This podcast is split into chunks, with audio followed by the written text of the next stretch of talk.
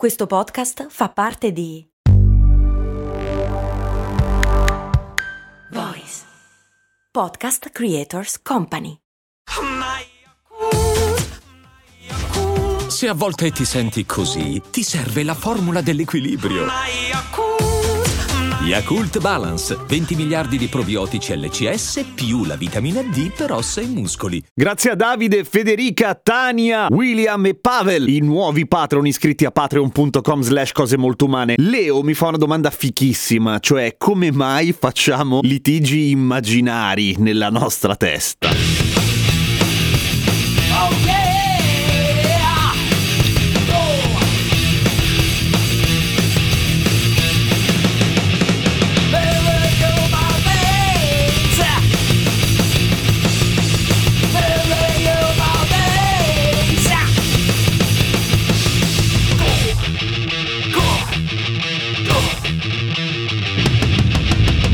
grande classico e di solito arriva in quei momenti che abbiamo raccontato tante volte, quelli di relativa distrazione, dove puoi lasciare la tua memoria procedurale, prendere il comando e fare il resto, no? Tipo, che ne so, guidare, farti la doccia, lavare i piatti. Per me il grande classico è proprio la doccia in genere, dove partono le mie peggiori e migliori litigate immaginarie. La cosa curiosa è che cercando in giro, anche su YouTube li trovate, per esempio, ci sono un sacco di persone dedite a spiegarti come evitare di litigare nella tua testa. Capisco qual è il punto, nel senso che probabilmente può diventare un disagio vero e proprio, nel senso che se passi tutta la giornata a litigare per finta, beh, non benissimo, ecco. Eh, te l'ho sempre detto io. Zitto tu! In realtà, e questa è una mia opinione personale, ho sempre trovato che entro certi limiti, ovviamente, è un'attività che tutto sommato porta i suoi frutti. E adesso vi spiego il mio punto di vista, che è il mio punto di vista personale, eh, in questo caso. Cioè, se ti ritrovi a litigare con qualcuno nella tua testa mentre fai la doccia, è evidente che c'è un nodo da risolvere da qualche parte. Perfetto. Quello può essere un buon inizio, nel senso che fare un litigio immaginario ti permette intanto di pianificare quello che potrebbe essere un dialogo con questa persona. Ti permette anche di immaginare se questa persona la conosci o comunque in generale se sei un minimo attento a queste cose, ti permette di immaginare quali potrebbero essere le possibili risposte. Se la persona in questione è una persona a cui tieni, nel senso che è un rapporto abbastanza stretto, ecco, potrebbe anche dar luogo a una magia incredibile.